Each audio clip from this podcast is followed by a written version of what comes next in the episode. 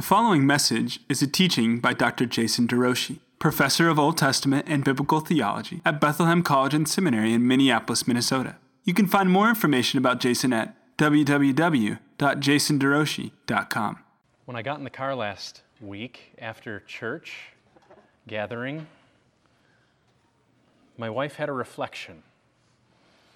And that reflection sent me back to the Bible, and it's how I want to open up today. The question was what does it mean that this future one, who is Emmanuel, God with us, is counselor? What does it mean that he's the wonderful counselor? And my wife had been reading in Isaiah. She's been in Isaiah for a couple months now.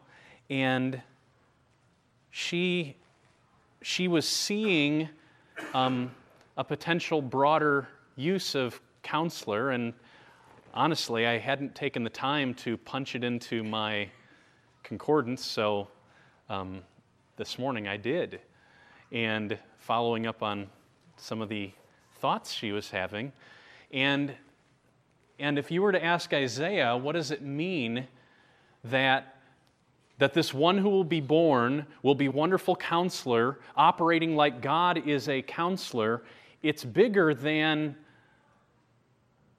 what we might think.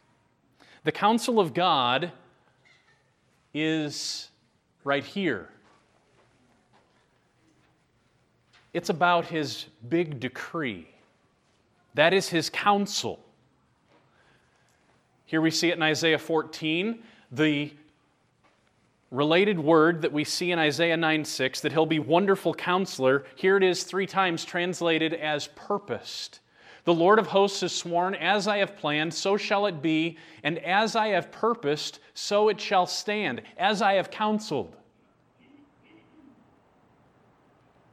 He is, he is issuing forth guidance, and the world is obeying exactly as he intends it to go. This is, this is God's massive sovereignty is bound up in his, his being a counselor. And the call of those who are underneath his counsel, often when we don't even understand why he's counseling the way he is, is to stand in awe and to trust. Look at how it's worded. The Lord of hosts has sworn, I have as I have planned, so it shall be. As I have purposed, so it shall stand, that I will break the Assyrian in my, ha- in my land, and on my mountains trample him underfoot. His yoke shall depart from them, his burden from their shoulder. This is the purpose that is purposed concerning the whole earth. And this is the hand that is stretched out over all the nations. For the Lord of hosts has purposed, and who will annul it? His hand is stretched out. Who will turn it back? That is the counsel of our God. It's his, his decree. And with that decree comes, comes everything. All things from his hand, from him, through him, to him, including the things that we can't understand. When things get very shadowy, very hard, and we're trying to look and we can't make out what's in front of us, why it's happening this way, and we begin to cry out, Why me? or, or why her? Why this hard? And why is it taking this long? And we don't find answers. That is, that is the counsel of God. And when we're faced with the counsel of God, we have a decision to make whether we will become despairing or whether we will trust and fear this big God. It also has to do with his guiding wise hand. This also comes from the Lord of hosts. He is wonderful in counsel, excellent in wisdom.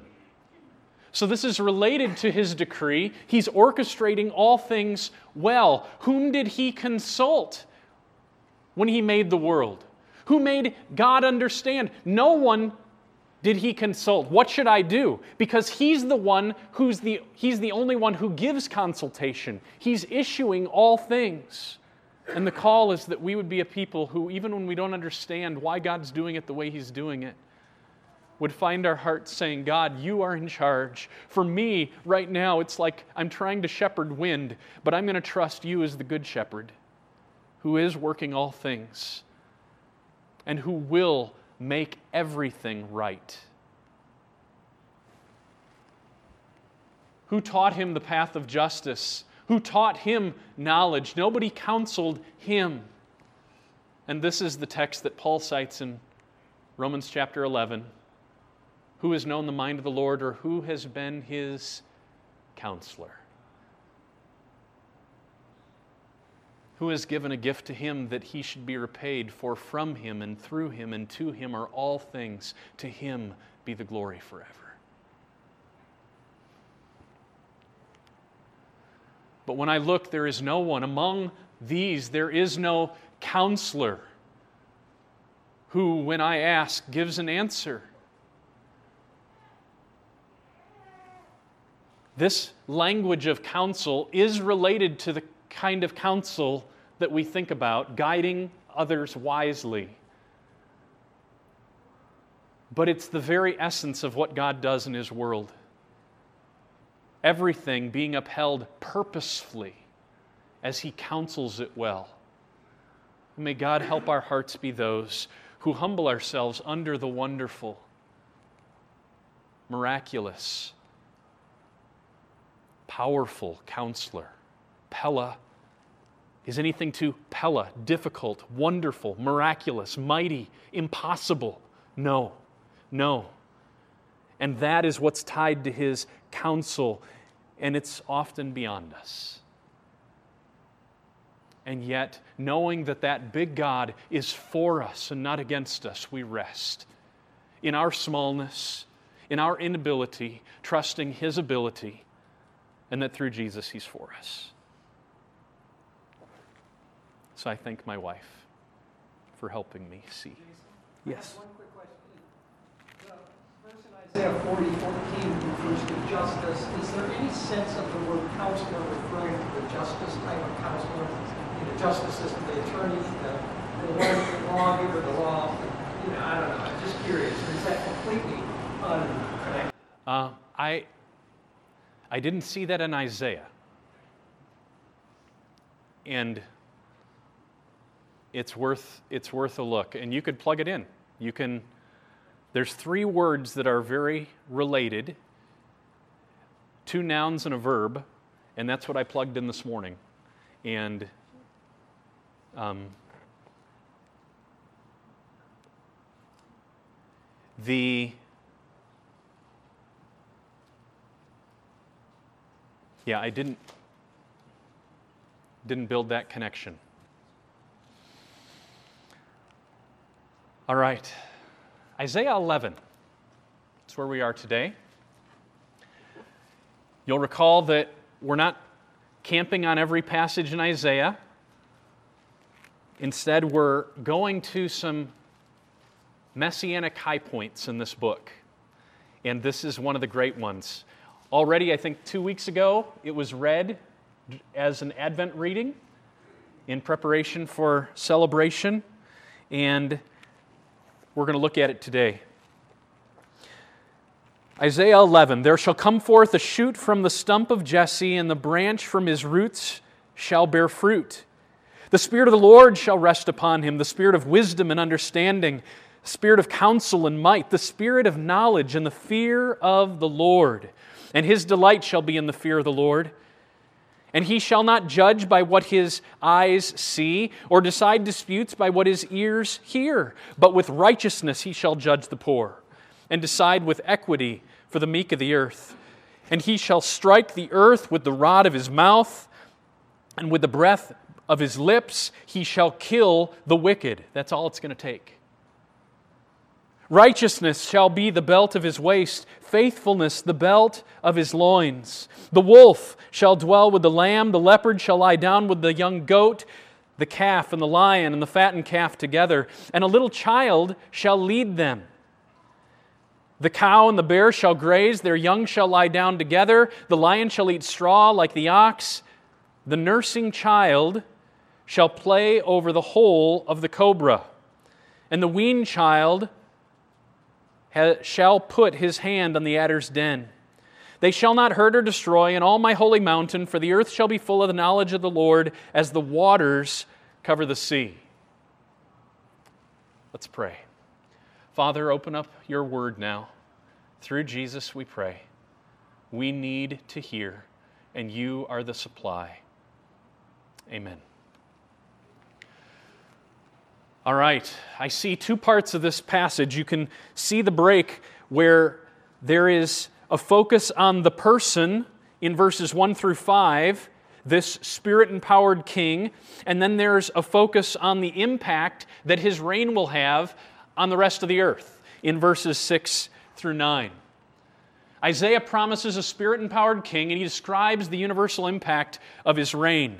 Now, to get up from where we left off in chapter 9 last week, which Pastor Jason apparently is going to preach on next week, to get to this point, we see a story that we've already become familiar with rekindled over and over again. You'll recall that Isaiah's mission is is a mission of judgment. Keep listening, but don't hear. Keep looking, but don't see, lest you hear with your ears and see with your eyes and turn and be healed. How long do I have to bring this kind of judgment against the people who've been hard hearted?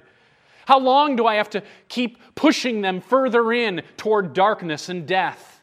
And God says, until the cities lie waste without inhabitant and the houses without people and the land is desolate and waste and the lord removes people from far away. The forsaken places are many in the midst of the land and though a tenth remain in it it will be burned again like a terebinth or an oak whose stump remains when it is felled. Judgment will come on the land. And then there will be a second burning Destruction, then burning, until all that's left is a stump. And the holy seed, the holy offspring, is its stump. Now, we already saw this played out in the book. Now, between chapter 9, 8, and where we're at in chapter 11, we see this happen again. So during the days of Isaiah, there is a northern kingdom, Israel, and a southern kingdom, Judah, and God declares that Israel in Isaiah's lifetime is going to be no more, and that Judah will soon follow thereafter. And then the judgment of God will spread out, not only on them, but on the rest of the earth. So we read in Isaiah 9, 13, and 14. We're just going to catch up here. Follow along with me as we look at these summary verses. The people did not turn to him who struck them, that's Israel in the north, nor inquire of the Lord of hosts. So the Lord cut off Israel from head and tail, palm branch and reed, in one day. A great king will win a battle in a single day. And this image of the day of the Lord is something that's picked up and carried on, so that there's all these mini day of the Lords. And at any moment, the person experiencing the day of the Lord, and this is where we see imagery like the sky gets filled with darkness and the, mount, the, the moon gets turned to blood. For the person who is dying, it's as if you're being decreated. Everything started in darkness, and then God said, Let there be light. The light overcomes the darkness. But what happens for the person who's undergoing the day of the Lord, for whom the wrath of God is being poured out upon them? It's as if they're going backwards in time, moving out of life back into death, back into emptiness, separation from God. But ultimately, all the small day of the Lord's, people go through them, and some people live. And so they recognize that what I just tasted, or, or rather, what, what this other army or, or, the, or the rest of my family just experienced, was only a small taste of the power of God that will be unleashed on the whole world. And ultimately, as we've seen in the past, especially last fall, two falls ago, when we worked through the book of Zephaniah, the day of the Lord culminates at the cross event where Jesus, on behalf of those whom he has redeemed, experienced the, the wrath of God upon himself for all who believe. But for those who don't believe, the day of the Lord is still future, and it will come. and it will happen in a single day. Chapter 10, 1 through 5. Woe to those who decree iniquitous decrees, the writers who keep writing oppression, to turn aside the needy from justice, to rob the poor of my people of their right, that widows may be their spoil, and that they may mistake the fatherless their prey. They may make their fatherless their prey. What will you do on the day of, of punishment and in the ruin that will come from afar? To whom will you flee for help? Where will you leave your wealth? Nothing remains but to crouch among the prisoners or fall among the slain. For all this, his anger has not turned away, and his hand is stretched out still. Ah, Assyria, the rod of my anger, the staff in their hands is my fury. So God's going to bring judgment on Israel. And then if you let your eye turn over to verse 11, Shall I not do to Jerusalem and her idols as I have done to Samaria and her images? What God promises to do for the northern kingdom, he will do on Jerusalem as well. And what's at stake is a bunch of people who fail to recognize the significance of doing what is right. God is pleased when people do what is right and he is not pleased when they do what is wrong. And those who characterize themselves by wrong living will experience the judgment of God unless unless our faith is in the perfect righteous one and then his righteousness is counted as ours. Other than that, there is no hope because God's call is be perfect as I am perfect. Image me. That's what you're called to do to reflect, to represent, to resemble me as an imager of God, and I am righteous all the time.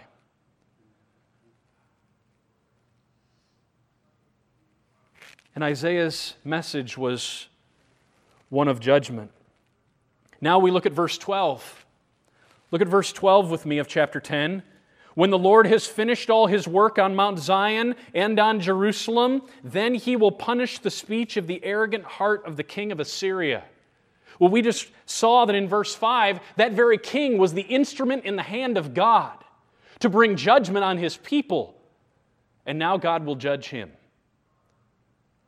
And it will only be the start of what will be a global war of God bringing judgment on all those who are against him.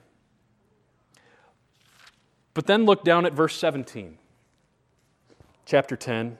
The light of Israel will become a fire, and his Holy One a flame, and it will burn and devour his thorns and briers in one day. We see it again, a single day, the day of the Lord, now identified with the people of God and this one called the Holy One. The Holy One is the embodiment of God working justice on earth. And in this book, he'll be identified with the Christ. The glory of his forest, verse 18, and of his fruitful land the Lord will destroy, both soul and body, and it will be as when a sick man wastes away. The remnant of the trees of his forest will be so few that a child can write them down. So, what Isaiah envisioned how long, God? How long until it all gets burned and then burned again, dwindled down to a single stump? That imagery is alive and well once again. But then we read in verse 21 A remnant will return, the remnant of Jacob, to the mighty God. For though your people, Israel, be as the sand of the sea, only a remnant of them will return. Destruction is decreed, overflowing with righteousness. My friend wrote a book, Jim Hamilton, some of you may have seen it. God's glory. No. How is it? What's it called?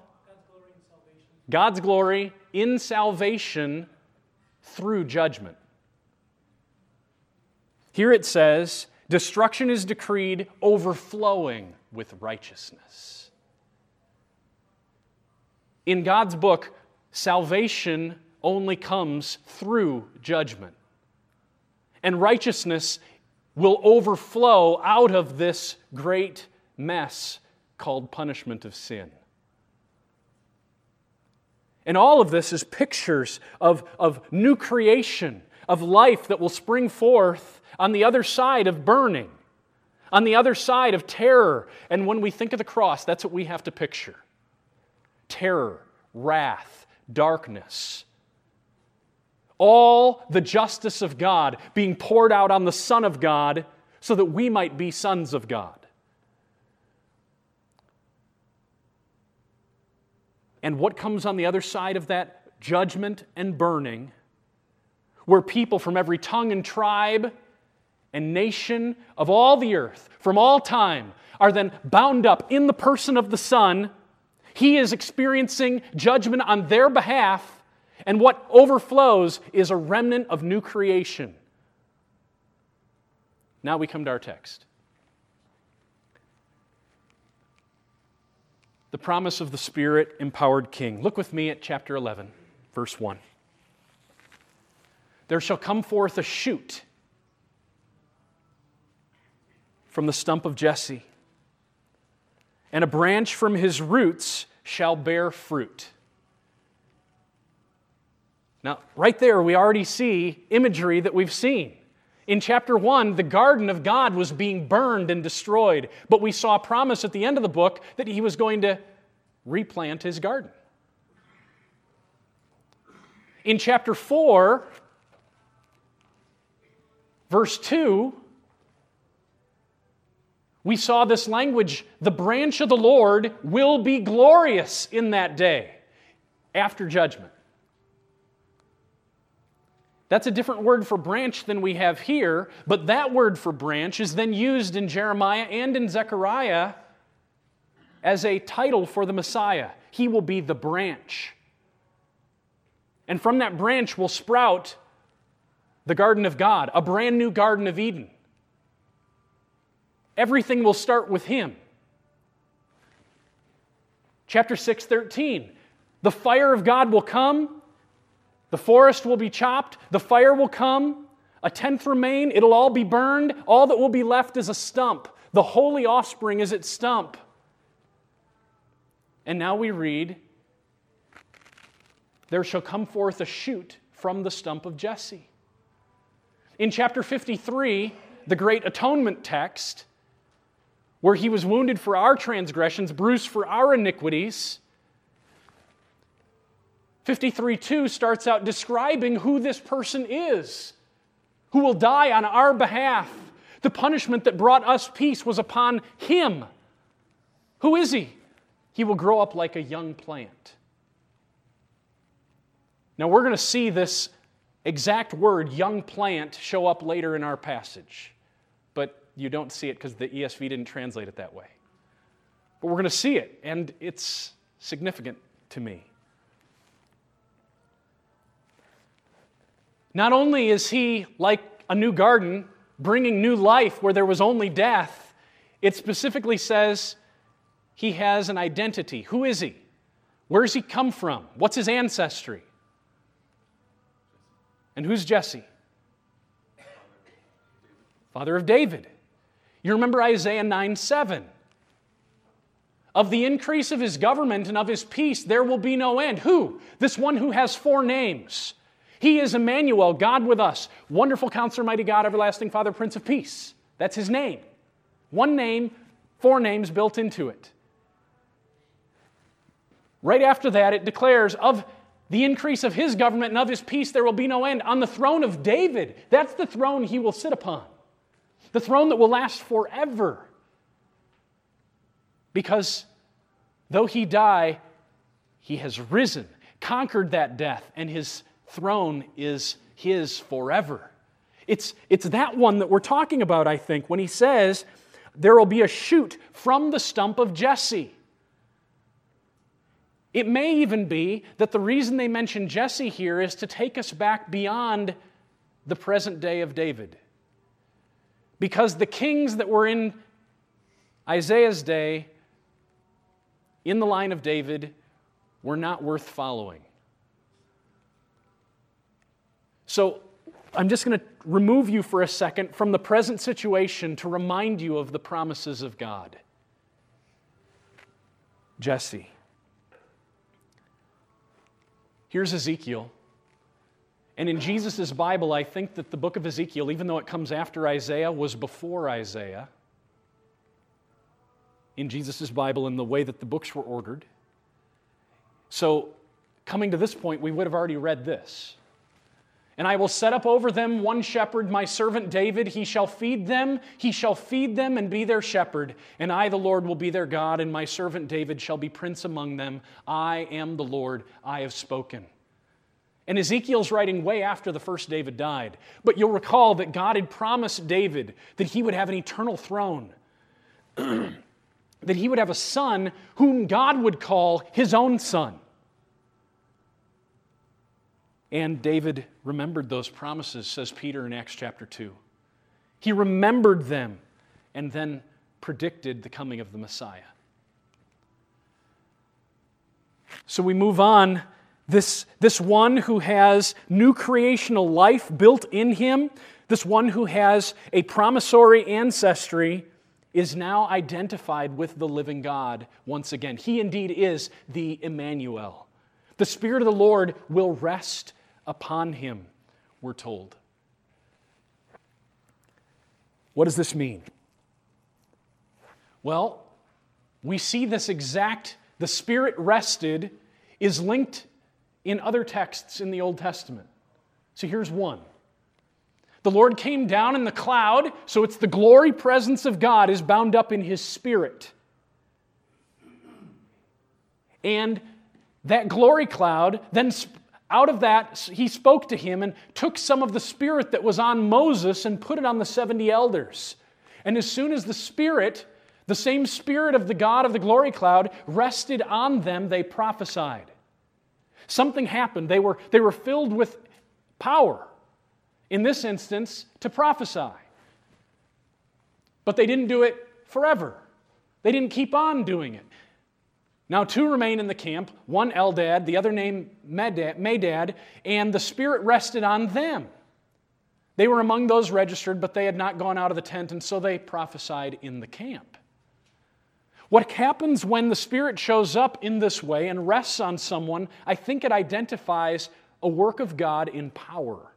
It's associated then with the person. The Spirit upon whom the Spirit rests, the person upon whom the Spirit rests, is endowed with power. And then we specifically have detailed in our text the type of spirit, or rather the character qualities that this or, or activities that this Spirit will work. It's a spirit of wisdom and understanding. This is exactly what God promises King Solomon that he will give him. Those two words, wisdom and understanding. Because you didn't ask for riches, I'll give you riches and wisdom and understanding. That's what he wanted. That's what God grants him. It's a specific ability, it seems, with respect to rule. Oh, to be able to image our God in such a way that when we need wisdom and when we need understanding, it's there. And this one will have it in full measure. Not only that, counsel and might. We already assessed counsel in the book at the beginning of class. But in, in that text of Isaiah 9 6, where he's called Wonderful Counselor, he's also called Mighty God. And here they're brought together and bound up with this person again. With counsel and with might. So there's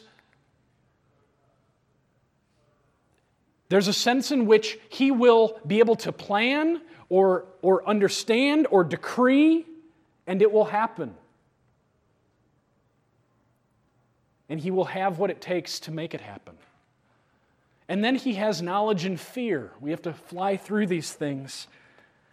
Proverbs Proverbs 2 verse 5. we read this.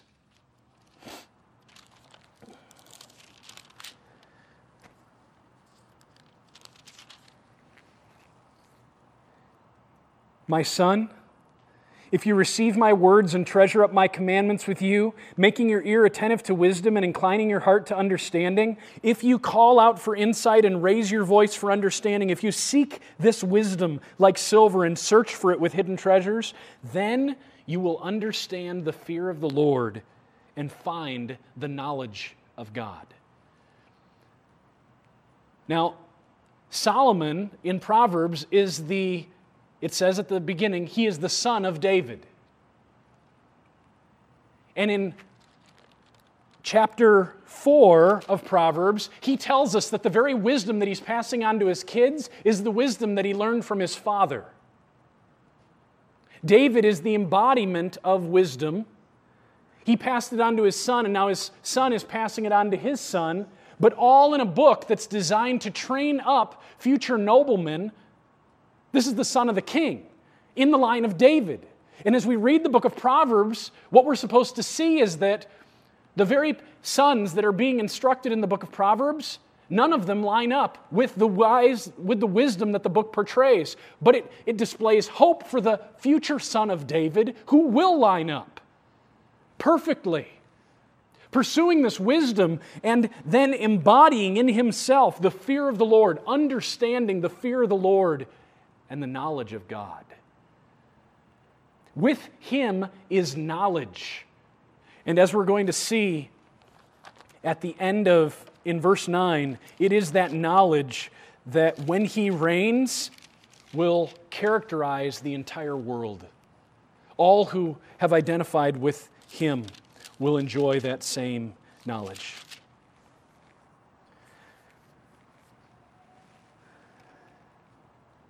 His delight, it says in verse 3, will be in the fear of God.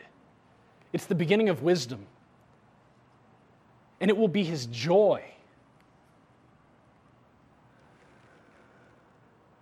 Even as I was sitting in the service today, I, I had this awakening of, of fear. Fear because this text, as we're going to see, speaks of a king who will come who knows all. He has the knowledge of God. And that means he knows my sin. He knows your sin, and we can't hide it from him. He knows the thoughts and the intents of our heart completely. We may hide it even from our spouse, but we can't hide it from Him. Oh, that we would have a fear of our God.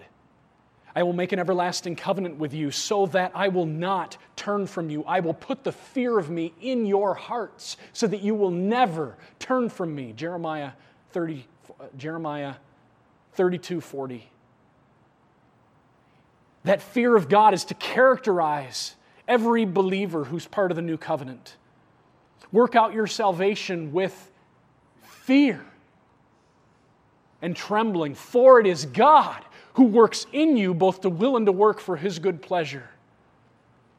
And that God working in this one worked his good pleasure perfectly, without resistance, because this one by the grace of God and by the power of the Spirit, delighted in the fear of the Lord.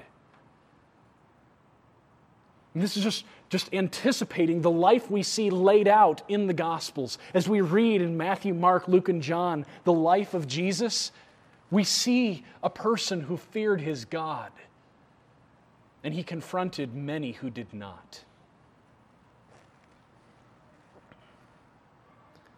May the fear of the Lord grip us, keeping us from sin, moving us to deeper levels of humility and repentance.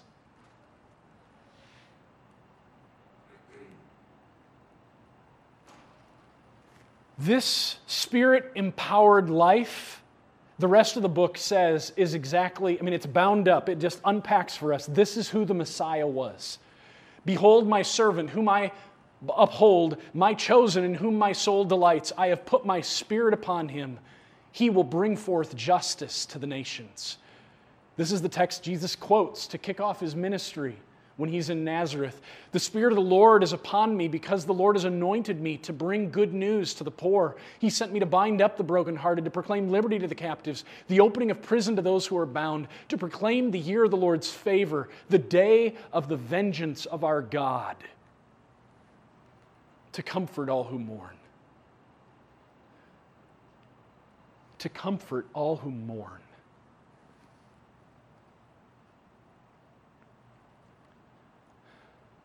Jesus is here to comfort all who mourn. When Jesus was baptized, immediately he went up from the water, and behold, the heavens were opened to him. And he saw the Spirit of God descending like a dove, coming to do what? To rest. The Spirit of the Lord shall rest on him, says Isaiah. And Matthew says, Yes, this is my beloved Son, the voice declares, with whom I am well pleased. And the Spirit of wisdom and understanding, the Spirit of counsel and might, this Spirit of knowledge and the fear of the Lord is not just for him. What does he say?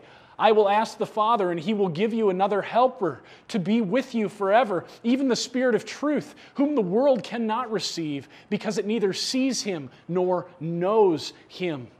But you know him, for he dwells with you, and he told the disciples, He will be in you. This, this is an example of how all of a sudden the church, who's identified in Jesus, takes on the character qualities of Jesus. The same Spirit that empowered him is now in us. And so we, we can plead justly in light of the blood of the cross God, give me the spirit of wisdom and understanding, the spirit of counsel and might. Give me the spirit of knowledge and the fear of the Lord. Work it in me it was purchased for us. Help me delight in this kind of living.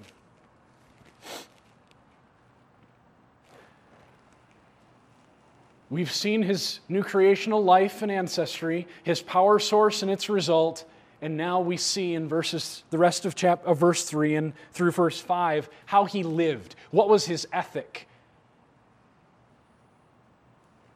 It says, He shall not judge by what he see, what his eyes see, or decide disputes by what his ears hear.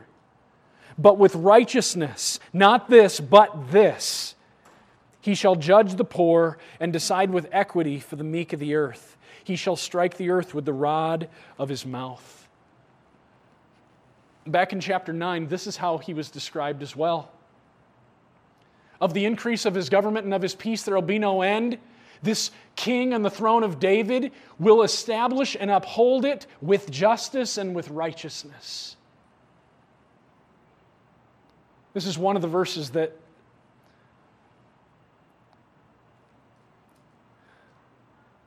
we'll, see it in just a minute, but it was, um, oh God, I'm such a sinner. That's what I was feeling in the service today. I'm such a sinner. And I'm fearing you right now. And then I found great rest, great rest in, in knowing that before Jesus started working justice among others, God was working justice through him for me. A bruised reed he will not break. A smoldering wick he will not snuff out. If you feel helpless, if you feel hopeless, if you feel empty, God says, That's right where I want you to be. Because in your helpless neediness, I can be shown as the need supplier. I will be shown great, and you will be helped, and that's how I want it to be.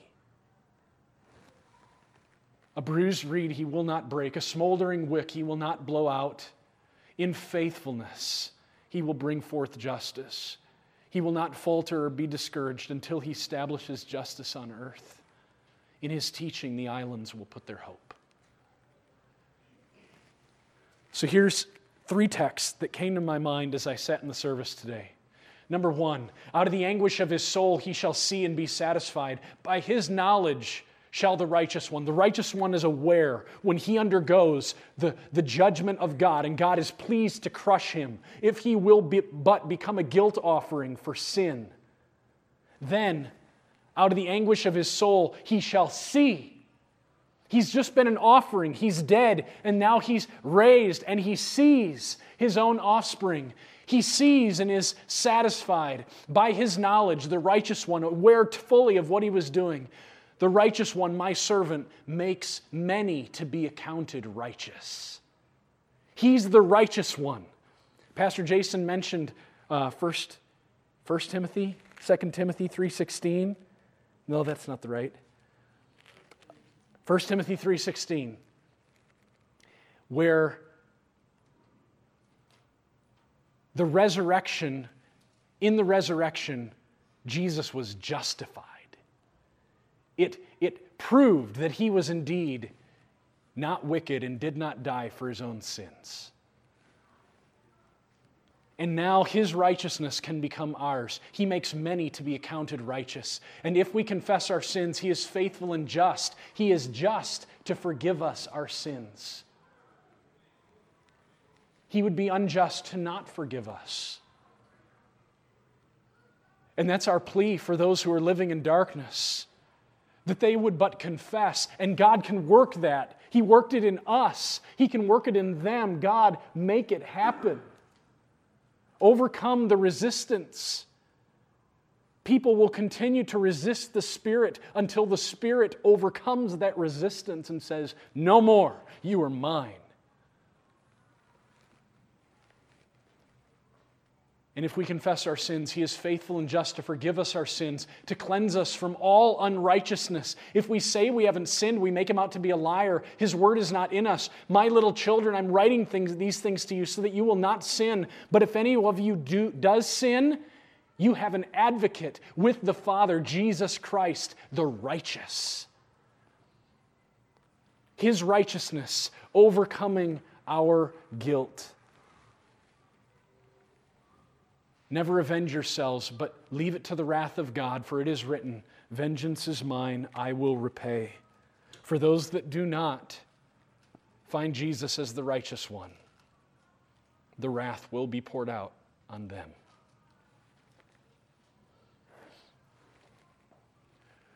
We read that next. Not only will he work justice, it says, He shall strike the earth with the rod of his mouth. With the breath of his lips, he shall kill the wicked. All he has to do is speak, and his words are like a sword. He made my mouth like a sharp sword. In the shadow of his hand, he hid me. He made me a polished arrow. In his quiver, he hid me away. The very words that are upholding all things right now will one day speak judgment on all who have not treasured the Son. But while there is still breath, there's the possibility for mercy. From his mouth comes a sharp sword with which to strike down the nations, and he will rule them with a rod of iron. He will tread the winepress of the fury of the wrath of God Almighty. So, this is so serious. Sin is so serious. And yet, mercy is so real. And we rest in that.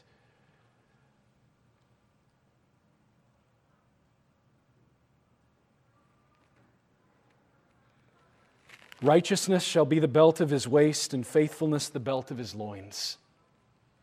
This is the quality of his judgment.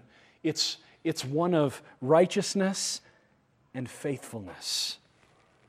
Everything he does will be right and he will be faithful to every bit of his word. And therefore, those who are in Christ need not fear.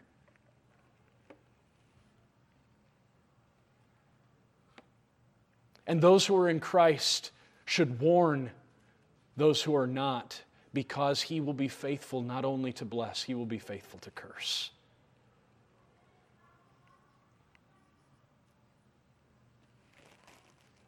All of this bound up in the Son. So, as Isaiah is speaking this, I just envision a people who are hearing this.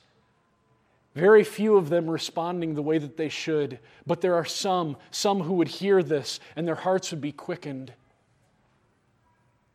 And the response should be, I want to be on your side and not against you.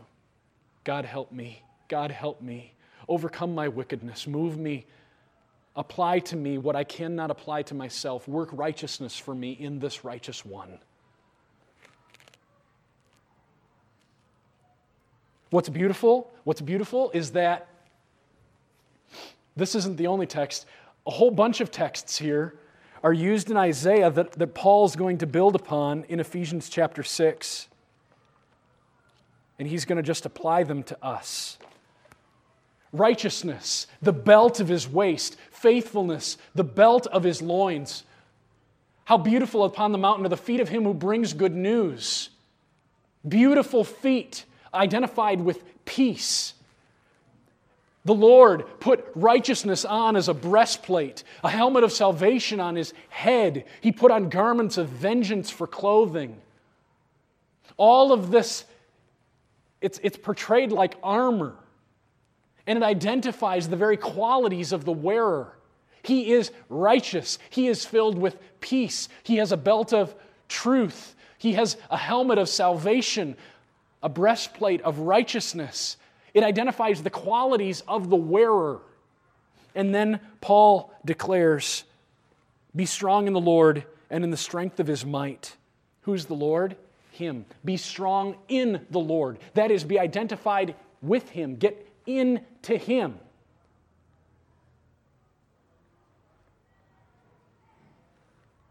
In your offspring will all the families of the earth be blessed. It's only in Him. Full identification with Jesus. And all of a sudden, in Him we find strength. Be strong in the Lord and in the strength of His might. Put on the whole armor of God so that you may be able to stand against the schemes of the devil. For we do not wrestle against flesh and blood, but against the rulers, authorities, against the cosmic powers over this present darkness, against the spiritual forces of evil in the heavenly places. Therefore, take up the whole armor of God that you may be able to stand in the evil day. And having done all to stand firm, stand therefore, having fastened on the belt of truth, belt of faithfulness. That's the same term. Having put on the breastplate of righteousness, your shoes for your feet, having put on the readiness given by the gospel of peace. In all circumstances, take up the shield of faith with which you can extinguish the flaming darts of the evil one. Take the helmet of salvation and the sword of the Spirit, which is the Word of God. In Isaiah, these are all images of the Messiah. This is his armor. But now his righteousness becomes our righteousness. We stand clothed with faith. A sword of the Spirit in our hands, a helmet of salvation. It characterizes us. This is the qualities of who we are in Him. And so take comfort and hope in that. Those in Christ bear his armor. I really wanted to get to the last part of this, but I can't. So we're going to pick it up when I get home. I mean, when we come back after New Year's. Um, but I'll whet your appetite. Let your eye move down.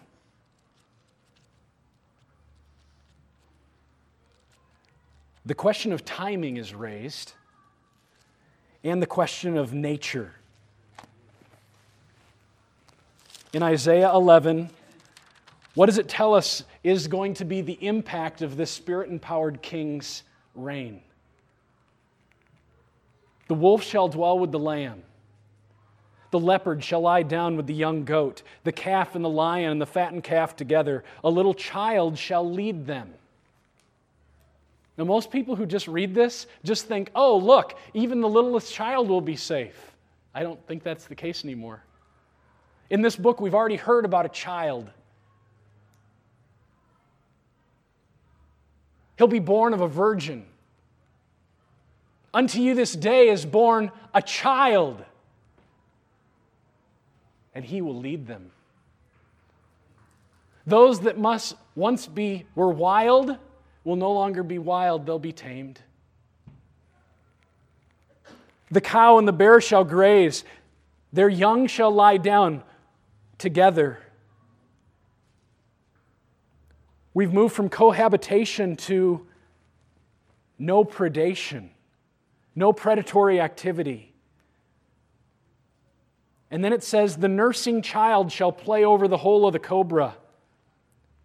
Now, if you write in your Bible, you could just circle nursing child and say in the margin, Isaiah 53 2. It's the only other time the word shows up in the book. This is the same word for the tender shoot. The tender shoot that will grow up out of the stump.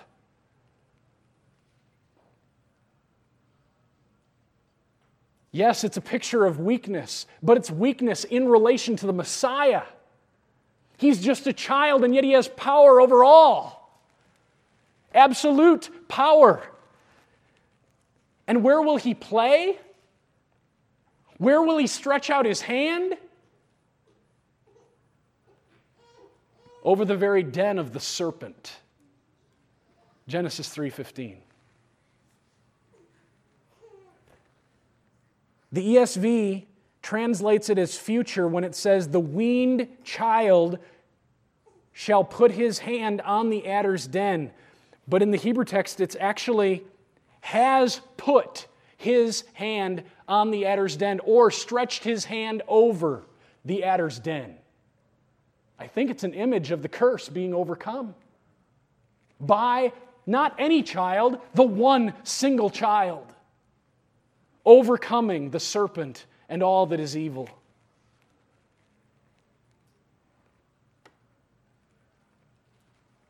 They shall not destroy or hurt in all my holy mountain because,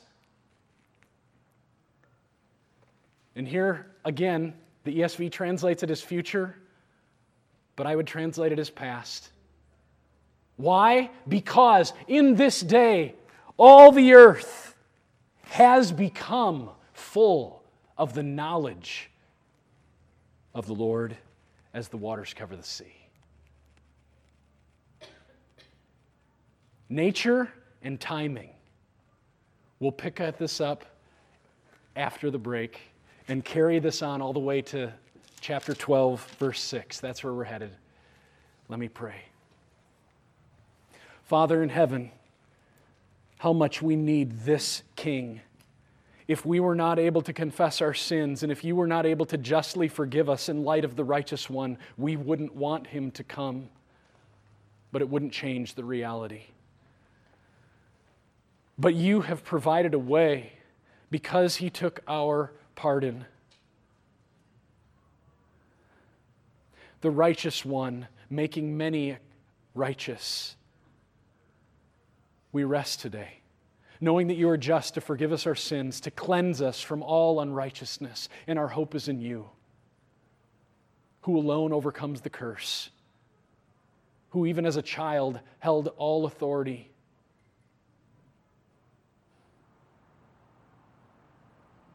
I pray that you'd work in us and work for us for your glory this Christmas. Whatever journey we are going on, be near.